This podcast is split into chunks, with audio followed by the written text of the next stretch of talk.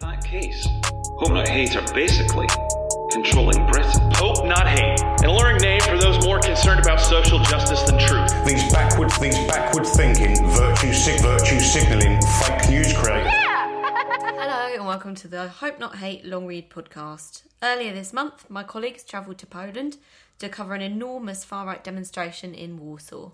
Here's what they found.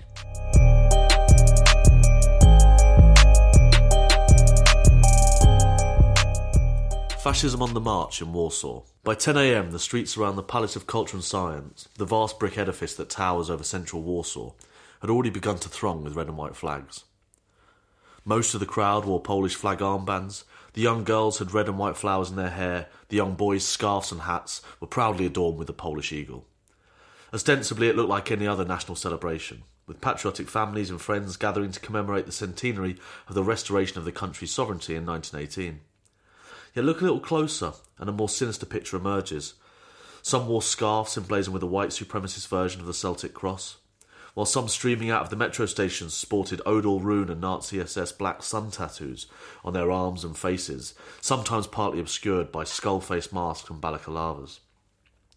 The crowds began to gather in earnest from around midday at the Dmowski roundabout.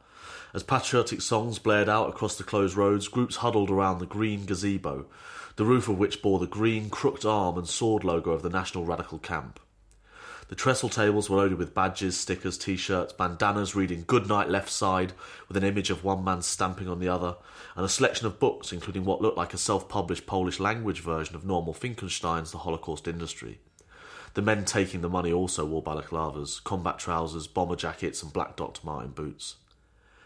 The National Radical Camp is a fascist group named after an anti Semitic organisation from the 1930s of the same name. They're well known for being the organiser of numerous marches in towns in southern Poland to mark the anniversary of the anti Jewish riots in that city in 1936.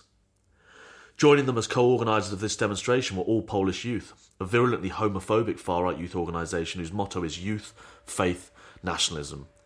They erected their own gazebo adjacent to that of the ONR and raised their own triangular flags, a sword on a green background, and began to distribute stickers and leaflets. As the two o'clock start time grew nearer, even larger groups of balaclava clad men gathered for the first of countless red flares was lit. The city echoed with the sound of exploding bangers, making all but the most seasoned demonstrators jump and flinch. What started as a trickle became a flood as people burst out of every tributary road, alleyway, and metro station. The police presence was inconceivably small, with just the odd group of officers scattered around, albeit with pump action shotguns and strings of cartridges down their arms. This demonstration was marshalled by the far right organisers themselves. The roads along the route were lined by all Polish youth activists, faces covered, red electrical tape around their arms, some wearing military style helmets and protective glasses. The ONR had a flatbed lorry with a PA system over which call and response was demanded from the crowd, while someone pounded a bass drum to keep their chants in time. Then, the Polish national anthem boomed over the loudspeakers, and the crowd, by this time tens of thousands strong, exploded into rapturous song with thousands of red flares lighting up the grey November sky. People shot flares high into the sky or let off fireworks that exploded over the heads of the crowd. The march was about to begin. The week prior to the march had been an uncertain and tumultuous one for the organisers. Just days before it was due to take place, the mayor of Warsaw banned the demonstration, citing the likelihood of violence and hate speech. Just hours later, Poland's president, Andrzej Duda of the radical right Law and Justice Party, announced that the Polish state would organise its own demonstration at the same time and along the same route as the demonstration planned by the far right. Negotiations ensued and a deal was struck between the Polish authorities and the far right, meaning the president and a small state contingent would march first, closely followed by the main demonstration organised by the fascists. As the march was about to start, Duda climbed onto the back of a green military style jeep took the microphone and addressed the enormous crowd before him, now easily over 200,000. As he looked out, he would have seen the massed flags of the fascist ONR, green flags of the All Polish Youth, a large contingent of flags by the Italian fascist group Forza Nuova, and a sea of skinheads in bomber jackets. This didn't stop him, though. So large was the crowd, it took three hours from the demonstration to all file past the start point. By the time they had, the city was cloaked in darkness, illuminated only by the mass of red pyrotechnics.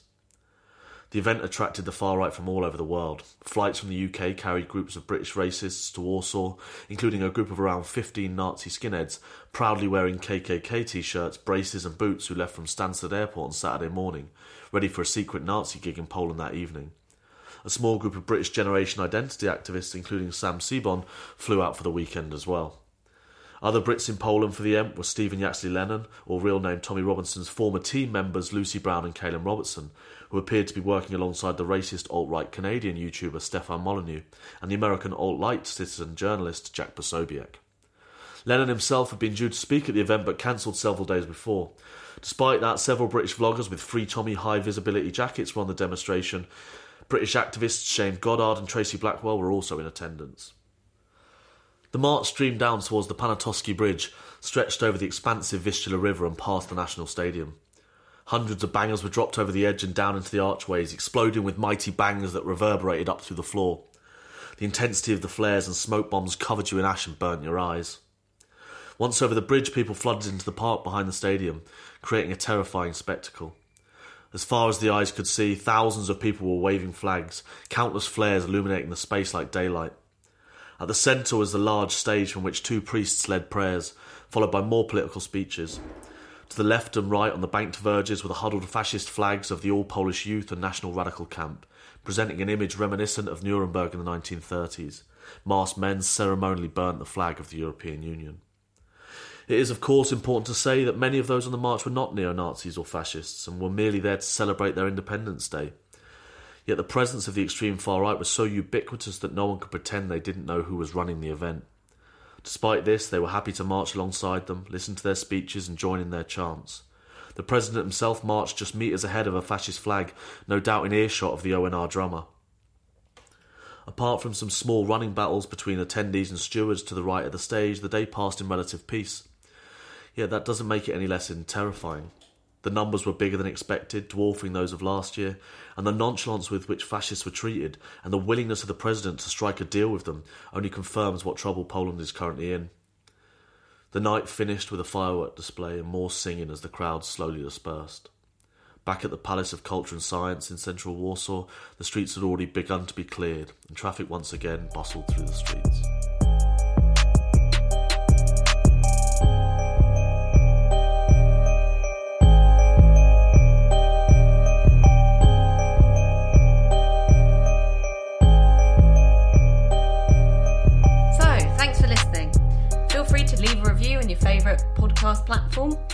Feel free to share with friends and family. If you really enjoyed that and you want to see more of our frontline work, please sign up to the Hope Action Fund via hopenothate.org.uk. Thanks for listening. See you next time.